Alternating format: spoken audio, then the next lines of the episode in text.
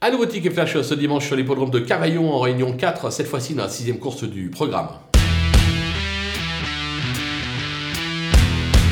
Dans cette épreuve, euh, j'aime bien le numéro 12, Haro d'Arche, euh, qui reste sur une probante troisième place, euh, effaçant son avant-dernière sortie qui était plutôt mauvaise, mais juste avant, c'était plutôt pas mal. Deux accessites, une victoire, l'engagement plutôt favorable au gain. J'ai la sensation que si le cheval est décidé, il est capable vraiment de jouer un tout premier rôle et pourquoi pas même d'en profiter pour repasser le poteau en tête. On se couvre là encore, on le joue, gagnant et placé.